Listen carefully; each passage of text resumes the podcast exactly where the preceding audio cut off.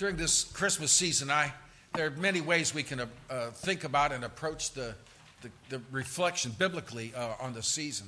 Of course, this is the time when we think of the birth of Christ. And I like to, as I think about all that led up to that and think of the, the when we think of the Christmas from the incarnation, which began back at Nazareth, all through until the birth of Christ in Bethlehem nine months later, I like to uh, just think in, in different perspectives. And we've been looking at it these, this month in terms of uh, through different, trying to see Christmas through different eyes. Uh, we've thought about Mary and we've thought about Joseph. And today, I'd like to uh, look at it from the perspective of the angels. Now, this is difficult.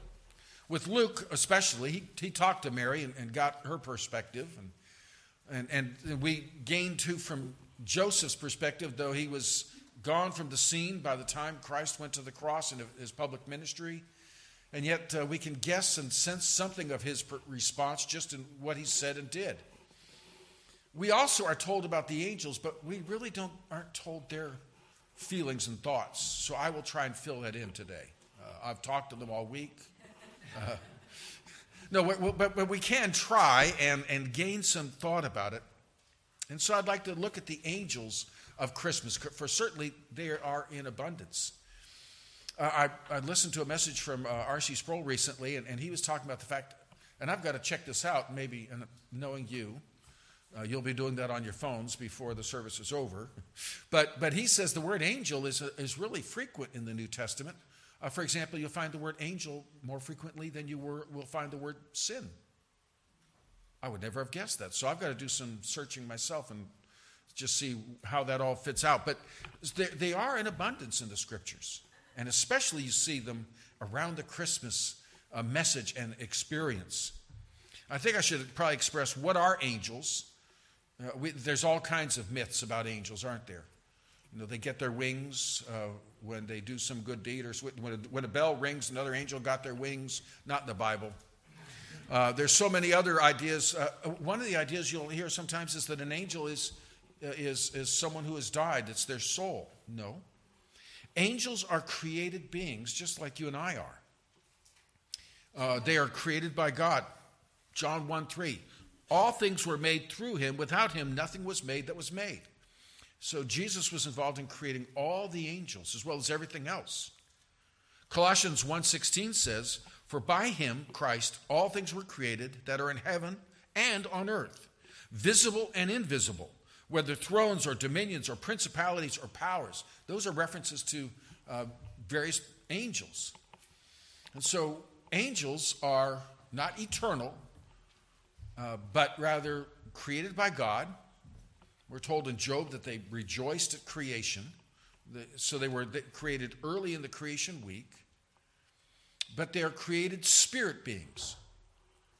Some uh, have, have, were kept faithful to the Lord.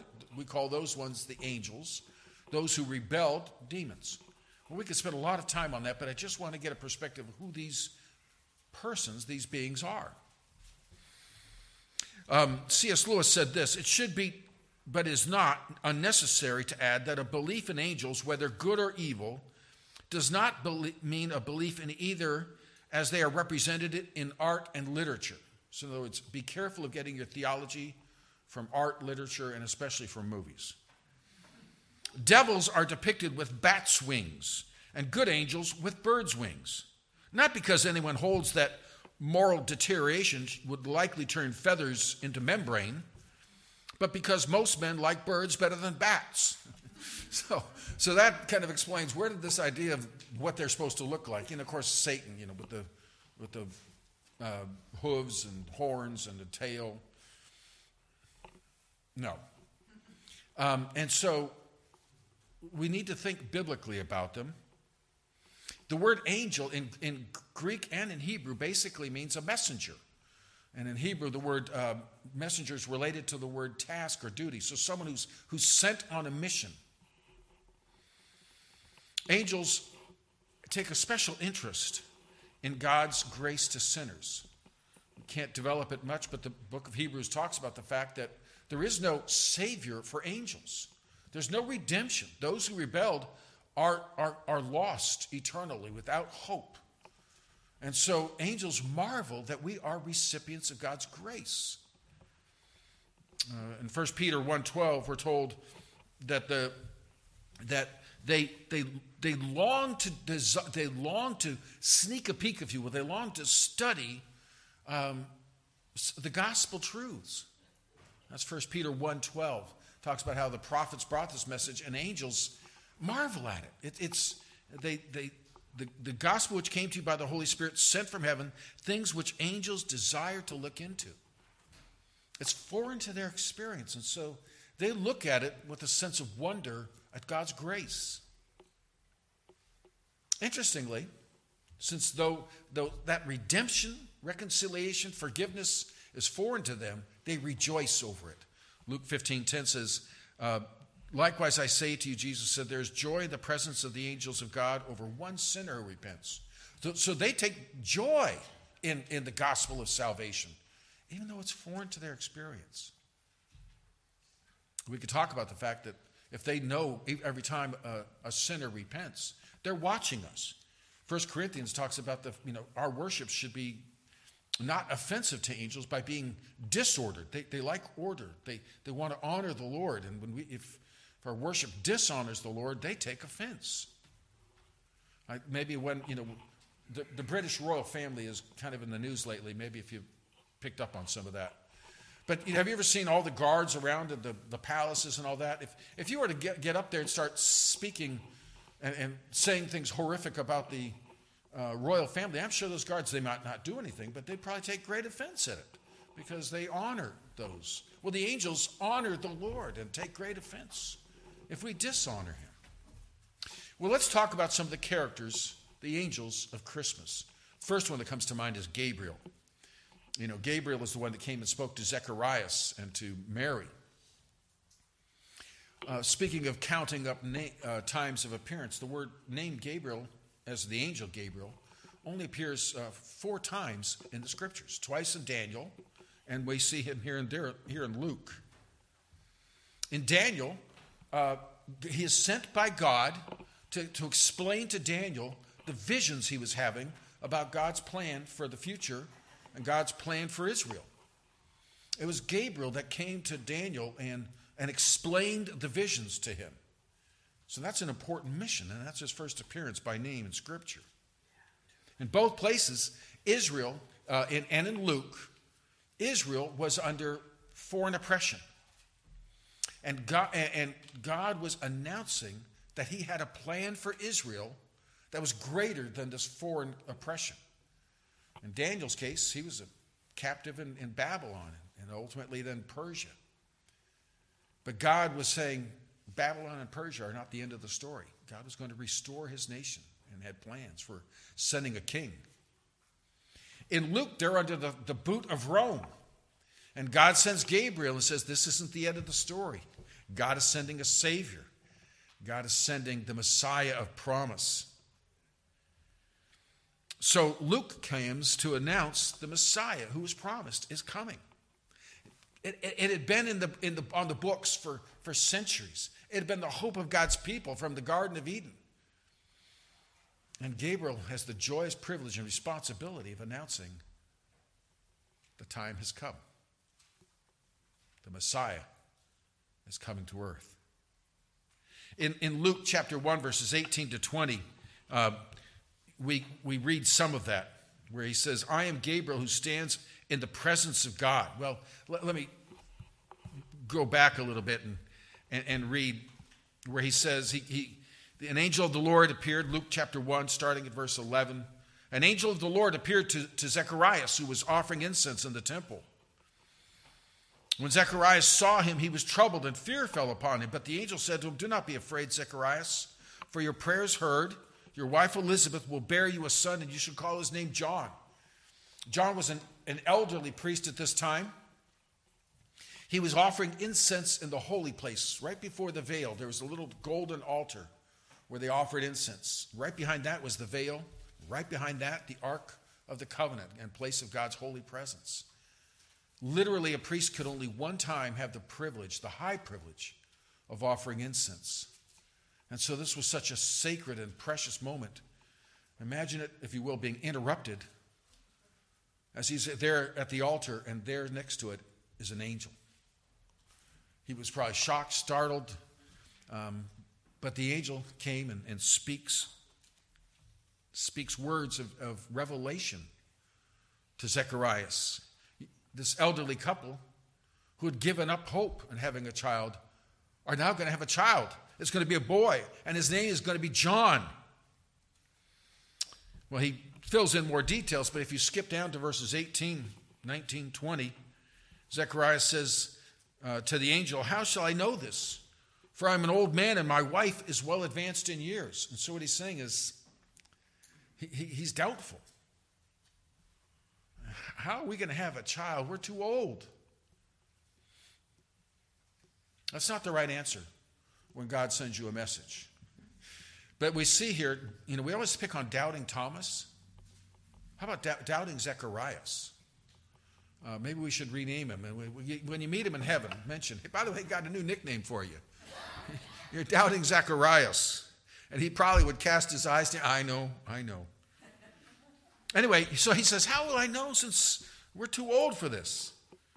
Verse 19 The angel answered and said to him, I am Gabriel, who stands in the presence of God and was sent to speak to you and bring you these glad tidings. So he begins by describing who he is.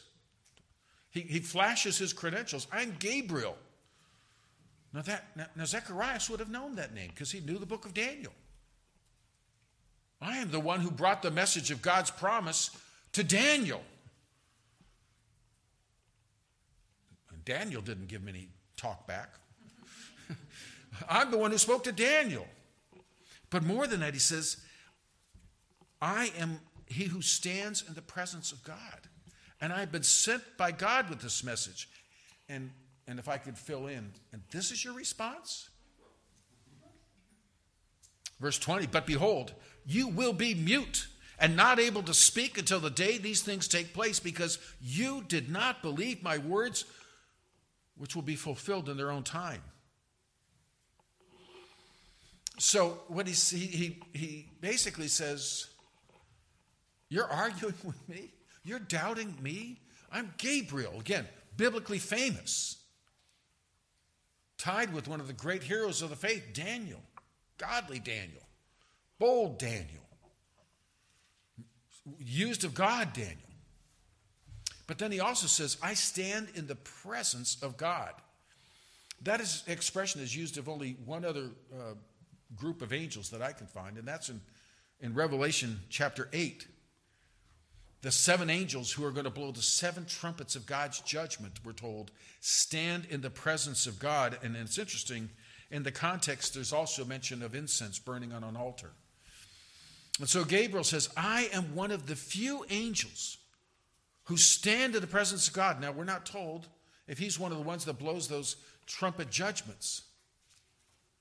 But he's, he's, he's not just even an, can I say it, an ordinary angel? I'm not sure there is such a thing. But he is one of the, the great angels, one of only two that are named, in, uh, two good angels named in the Bible. And when he gave his message to Daniel, Daniel didn't argue with him, even though it was strange things. Zechariah is arguing, he's questioning, he's doubting. And for that, he is struck so he can no longer speak.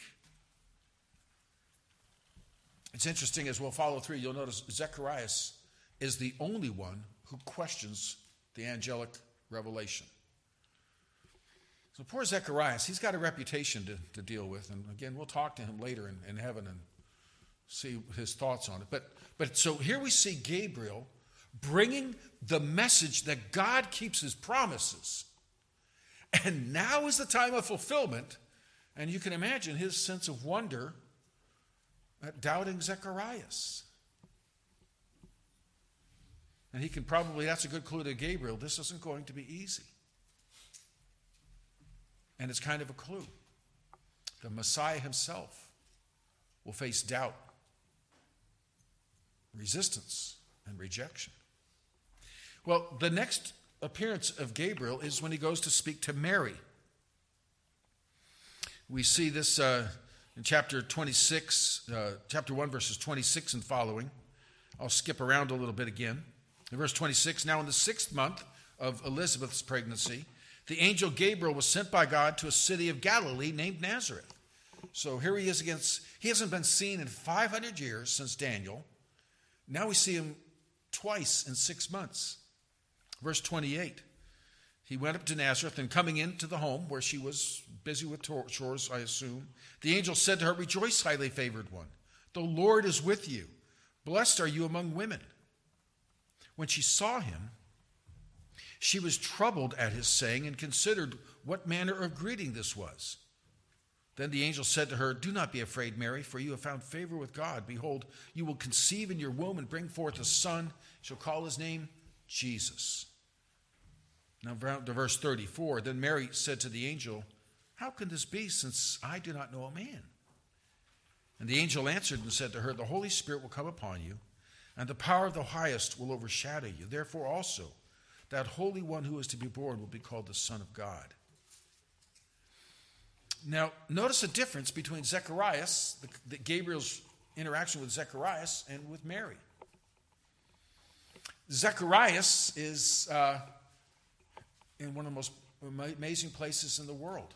He's in the temple itself, right, right in front of the veil behind which is the Ark of, of Covenant. The, the Holy of Holies is right behind that veil. A beautiful building, but and a holy building and a sacred building Mary, not in Jerusalem, the capital of God's people, but rather Nazareth, kind of a nothing village. Uh, archaeologists tell us maybe 200 people lived there. A humble village, a humble woman, a humble home. But notice too the difference. Uh, Zacharias, an older priest, a man who's supposed to be a teacher of God's word. Mary, a young woman, busy about things of her household chores. When he met Zacharias, he talked about his credentials. When he meets Mary, he begins by announcing her blessings, grace from God. Now, it, we're told it, she was troubled. Zacharias was troubled when he saw the angel. She's troubled by his words. What can this mean? How can God be sending a message to me. And go, he goes on to explain. So, so her question isn't, that can't be right. Her question is, how? And he explains, it's a work of the Holy Spirit. God, the Holy Spirit will come upon you and you will conceive. It, will be, and that's why this one will be holy. But so he's, he's getting a different response and, and responding to it differently.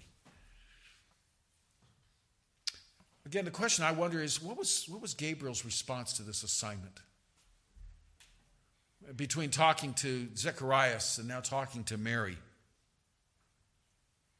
He understood its significance. He might be thinking back to the message he gave to Daniel about God's plan. Um, and, and, and he's thinking about Zacharias and his reluctance and talking to Mary. He sees her response.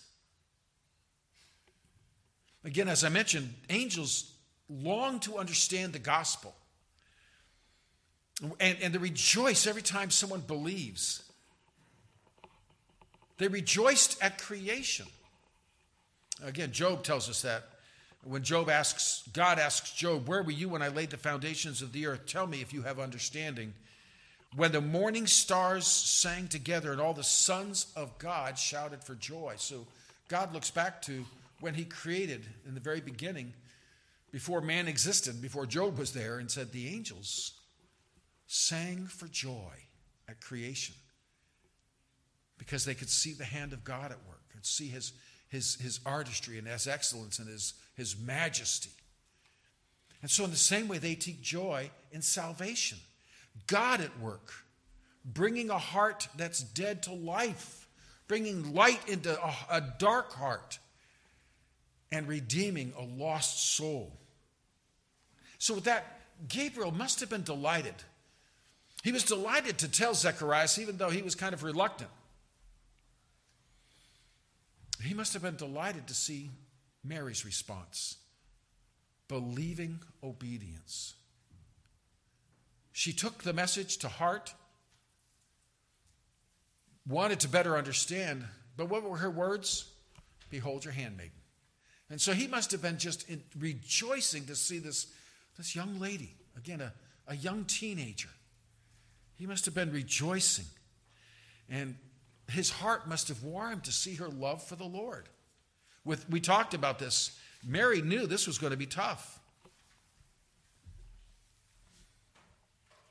And so, how he must have rejoiced to see a willing servant, because that's what he is. Well, let's go forward to now Joseph. So, Gabriel passes from the scene. We saw him in Daniel. We see him at the beginning of Luke. And I'm not saying he's no longer busy, but we're just not told anything else about him. And so now we move over to Joseph. He doesn't get Gabriel, uh, he gets uh, what I call dream angels. The first one comes to him. He's heard the message, and so uh, he's heard word, apparently, that uh, Mary is with child. Apparently, she hasn't spoken to him because uh, we're told that uh, it just, he, he became aware of this he, when he found out. So, again, as we talked about it last time, Mary had, uh, you know, the, the, miracle had happened of conception in, in Nazareth. She went down to see Elizabeth. She was there three months or maybe a little bit more. So, by the time she came back, she must have been showing a little bit, and the word quickly spread. The one who had promised her faithfulness to Joseph was with child. That takes us to Matthew chapter 1, verses 20 and 21. Joseph was thinking, well, what do I do? We're told, being a just man, he thought to divorce her quietly. While he thought about these things, behold, an angel of the Lord appeared to him in a dream, saying, Joseph, son of David, do not be afraid to take her, take to you Mary, your wife, for that which is conceived in her is of the Holy Spirit. And she will bring forth a son, and you shall call his name Jesus, for he will save his people from their sins. So in a, so in a dream, he, he, he, imagine, he, he is, he's told a, a revelation from an angel. Now again, how, how did he know this was not just a dream, but God apparently made it very clear to him this is an angelic revelation. Uh, while you're sleeping, the angel invades his dream and you can imagine he went to bed, you know, thinking about how he's been so anxious about this, brokenhearted, trying to see the, the way to go forward. And an angel comes into his nighttime dream, his fitful sleep, and tells him what he needs to know. He had decided, since she had been unfaithful, that he would divorce her. He was brokenhearted and ashamed. But he didn't want to expose her to shame, and he didn't want to make anything things more difficult for her, for he, he could have made a very pu- public spectacle about that. But instead, he chose the quiet way. We'll just quietly divorce and be done with it. But the angel invaded his sleep and said, Oh, no, you don't. uh, you need to understand, you can't do that. An angel appears in the dream, son of Joseph, take her to you as a wife. He goes straight to the point. Forget the divorce. Mary hasn't betrayed you. The Holy Spirit has done this. It's a holy thing, not a sinful thing.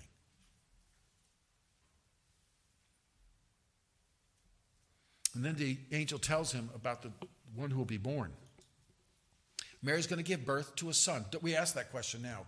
When someone, you know, oh, they're expecting a child, do they know yet? You know, nowadays we know through technology. Back then, you found out at birth, though everyone speculated, right? Oh, it's going to be a boy, it's going to be a girl. But he's told right up. And so this was miraculous. It's going to be a son. And you, Joseph, by the way, you see, sometimes we're not sure. If you're, now, if you're reading the King James, um, it's, you can tell the singular from the plural, but otherwise, in the, you have to rely on the Greek here. It's singular. Joseph, you are going to name this child Jesus. You're not going to divorce Mary. She's going to give birth to a son, and you are going to name him Jesus. Now, that word Jesus, there's question what's the Hebrew equivalent? It could be the word Yeshua or Yehoshua. Yeshua is just the basic Hebrew word for salvation. You might name him salvation, and there were some who carried that name. Or you name him Yehoshua, that's the name Joshua, which means the Lord, Yahweh, is salvation. Um, so, Joshua, the book of Joshua, in Greek, it's the book of Jesus. And so, either way, he's speaking of her, that boy's name is to, be, to speak of his mission. He has come to be the Lord's salvation. And again, we need to remember so many people, when they think of Messiah coming to save them, they're thinking Messiah will come to save us from Rome, from high taxes, from oppression, from the invasion of this pagan culture that they saturate all around us. You'll be saved from Rome. But what does he tell Joseph? Your son, you're going to name him Jesus, salvation, for he will save his people from their sins. That's a good reminder for us. Our greatest need is not political reorganization. It's not a more satisfying taxation system. Of course, the most satisfying taxation system is none. But, but in other words, he's saying it isn't what you need is not political. It's not military. Man's greatest need is sin.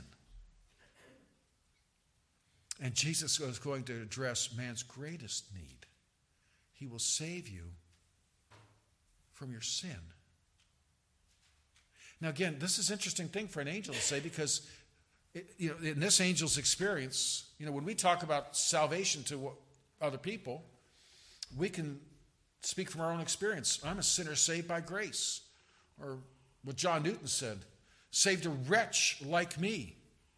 It's been said that sharing the gospel is basically like one, one poor beggar telling another poor beggar where to find food. But the angel has never known sin.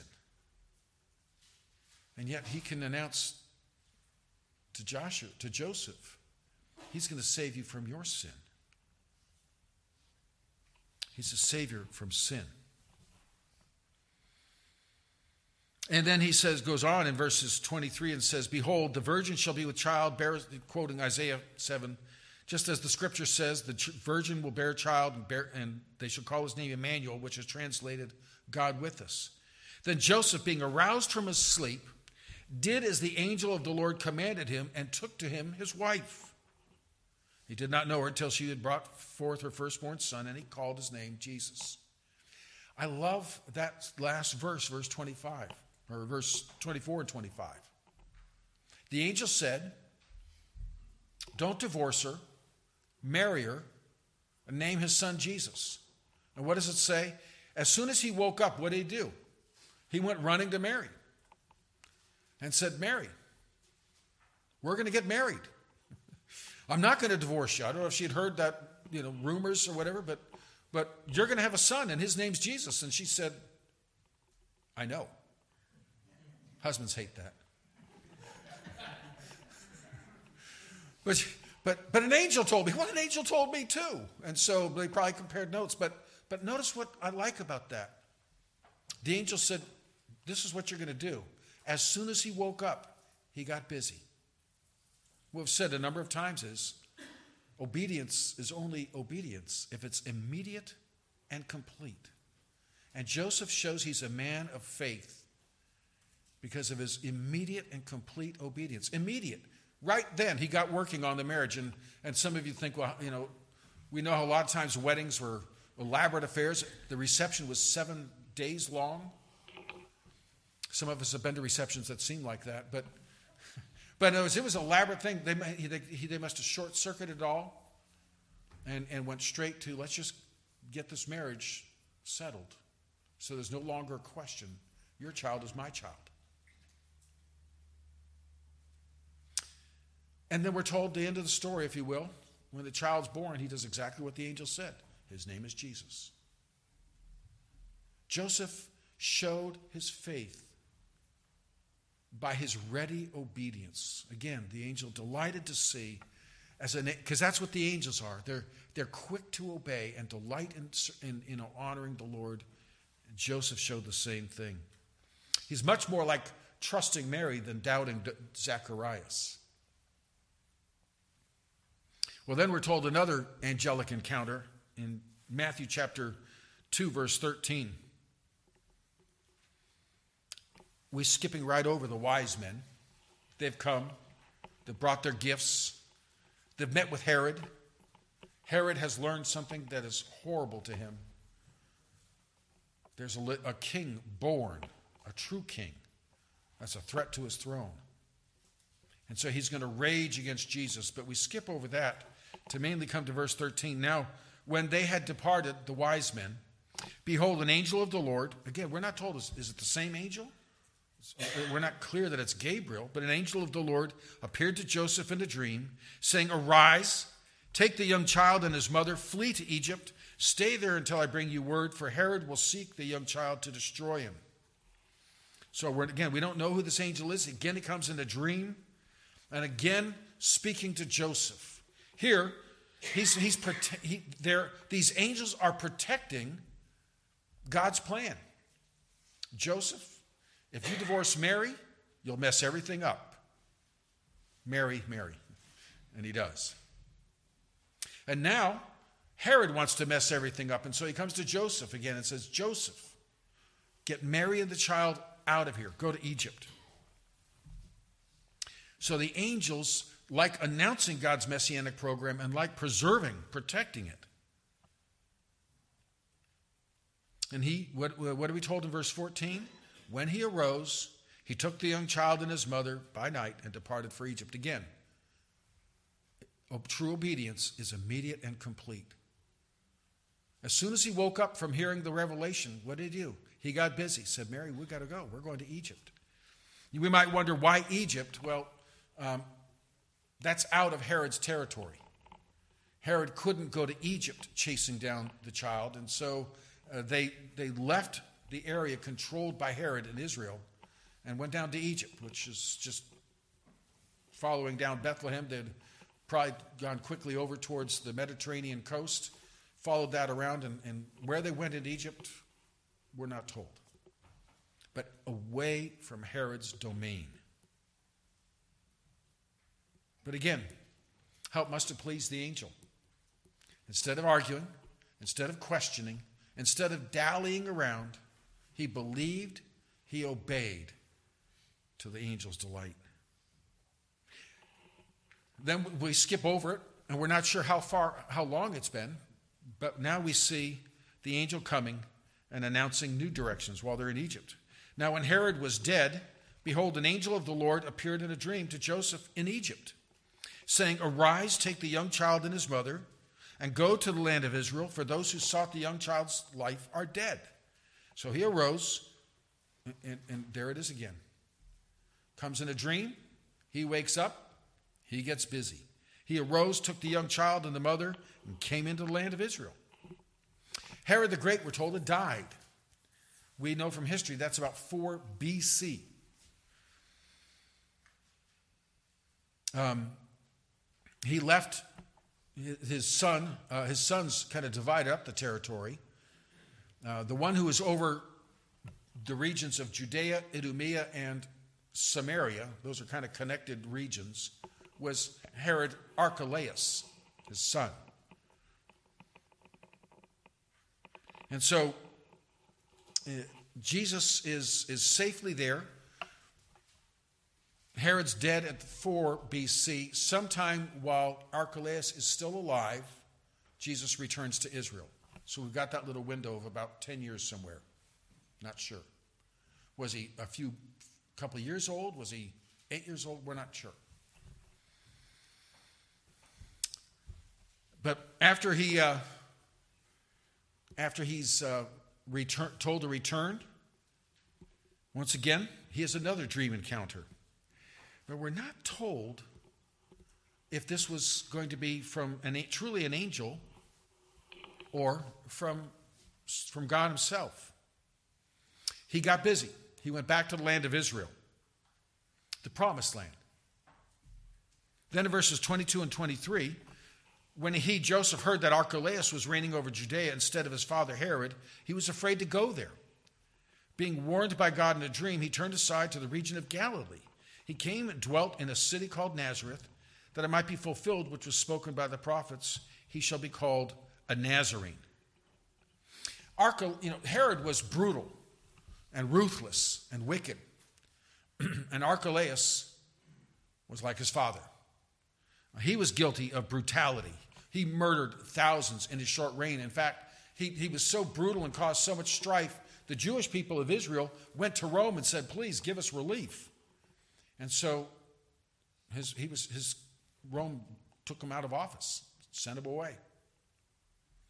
But while he was there, like I said, if you look on the Bible map, okay, so Jerusalem is here, and that's where Judea is. Idumea is below, Samaria is above. That whole region was under Archelaus. So you, and that's the only other region left in Israel is Galilee.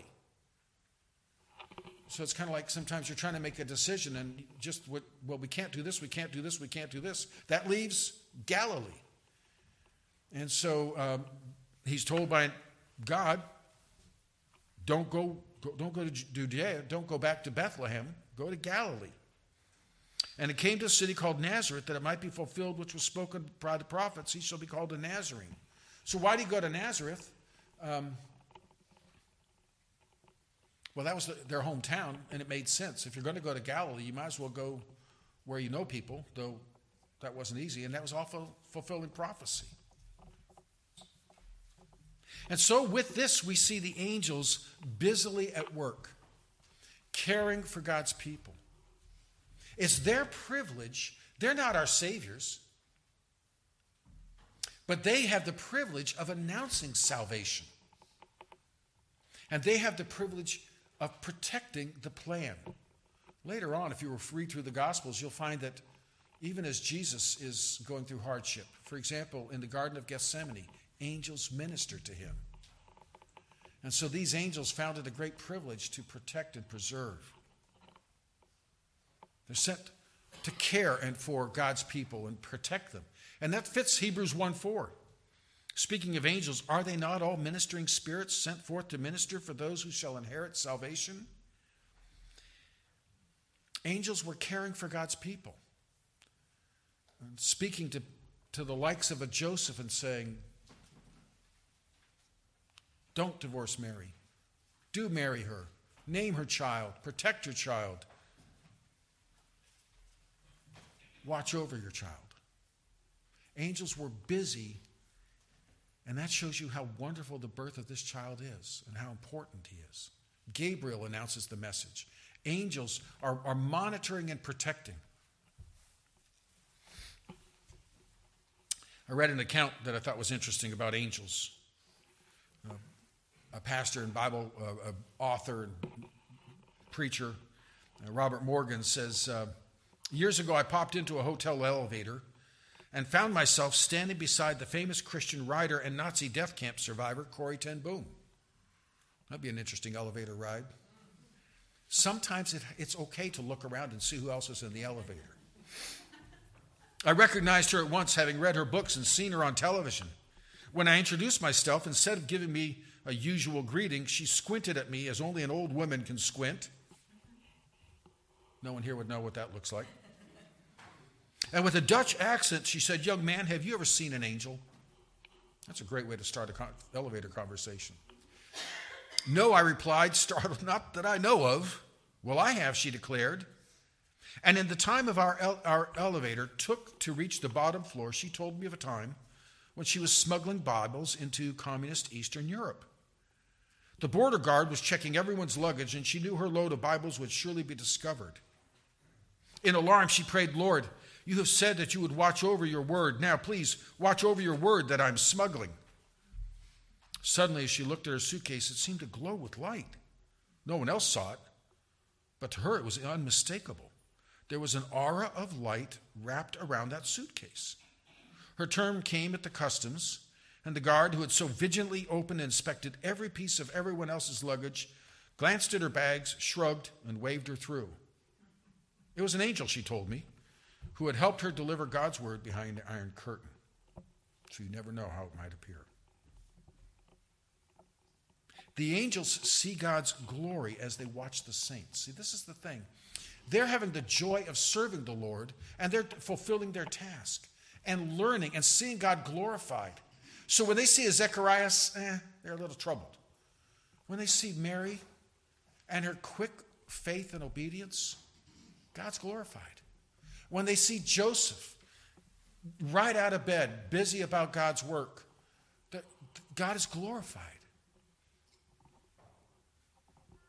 And so that's a good question. How do, what do they see when they look at us?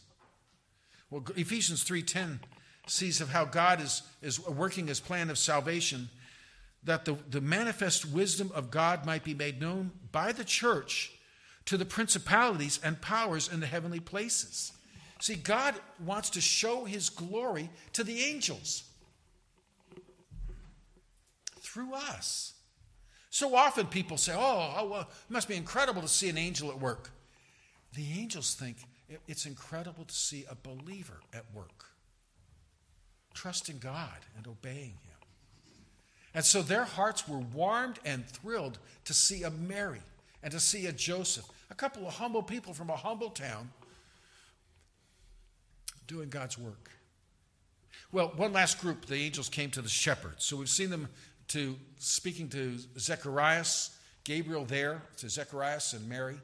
We've seen the angelic dreams, and now we see the, the shepherds. Verse Luke chapter 2, verses 8 and following, starting at 8. Now there were in the same country of Bethlehem shepherds living out in the fields, keeping watch over their flock by night. Behold, an angel of the Lord stood before them, and the glory of the Lord shone around them, and they were greatly afraid.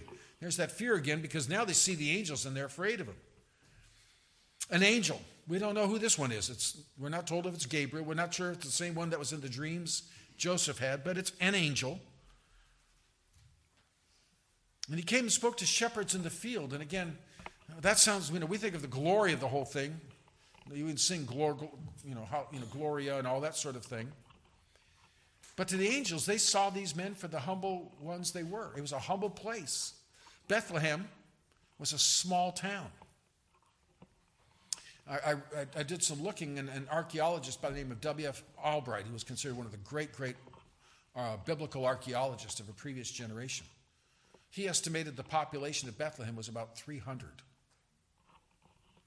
And so that's, I would call that a small town, a humble place. And the shepherds, they're humble. They're not even in this, this small town. They're, they're out in the outskirts around it.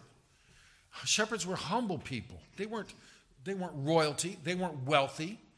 A lot of them were hired laborers, but they, they weren't the upper class. They weren't the mighty ones. They were humble people, humble working men. They weren't men of influence. The angels uh, that came to them left glory and, uh, of heaven to come to this podunk town with some humble shepherds. By the way, this is the first time uh, we will see, it says, the glory of the Lord shone around these angels, um, around the shepherds. This is the first time you see the glory of the Lord associated with angels in this, in this whole situation.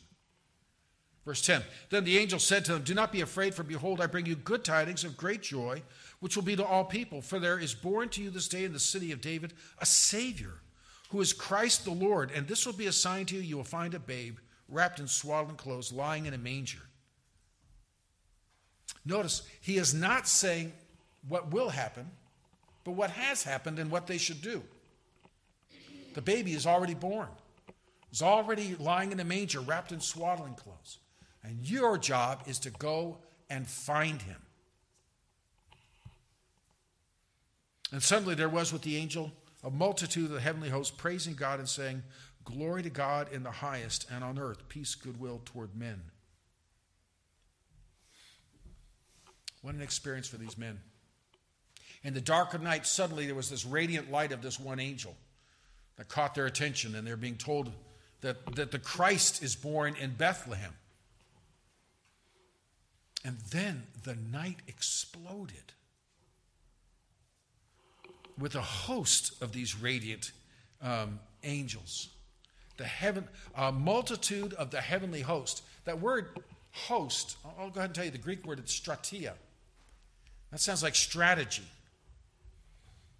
The, the, it's a military term.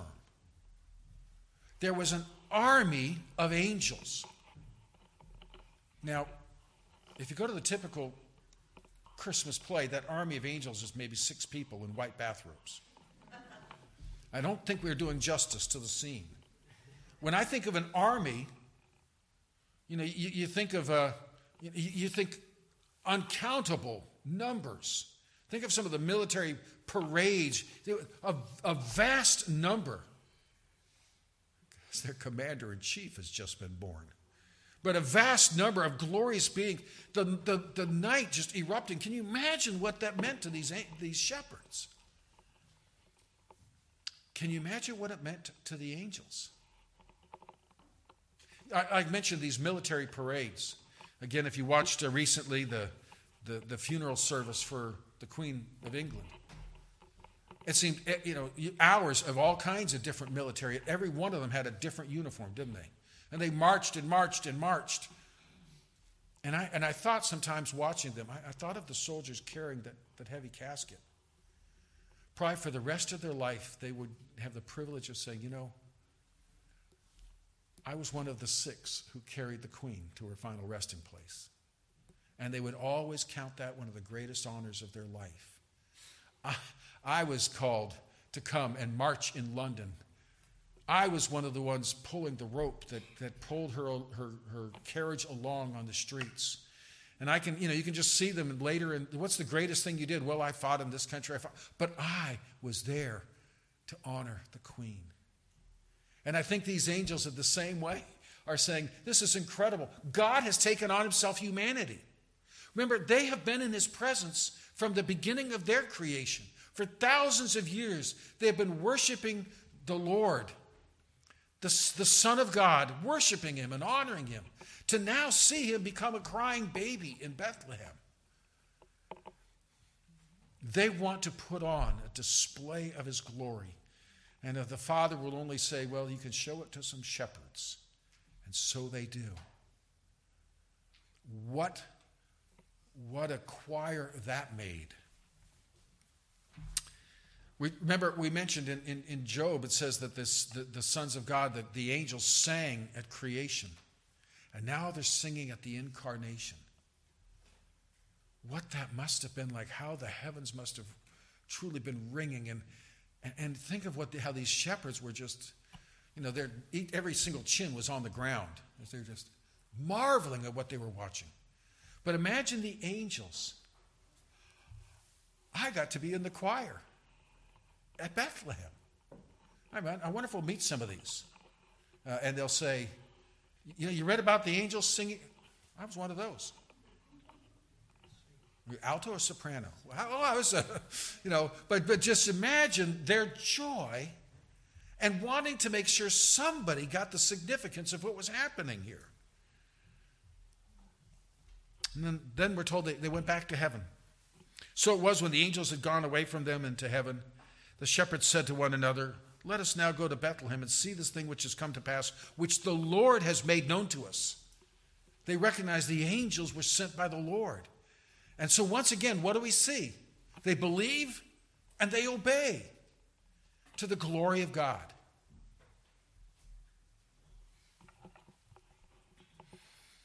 Again, when I look at these passages, I just think of the angels marveling, marveling to see God's grace. God's grace in their lives was to keep them from falling and to, from joining the rebe- rebellion. God's grace in our life is the restoration of rebels. And how they must have marveled and wondered at what it cost the Lord they worshiped to take upon himself humanity and to live in these humble places and serve among sinful people only to be rejected. How they must have marveled. Again, things into which the angels long to study.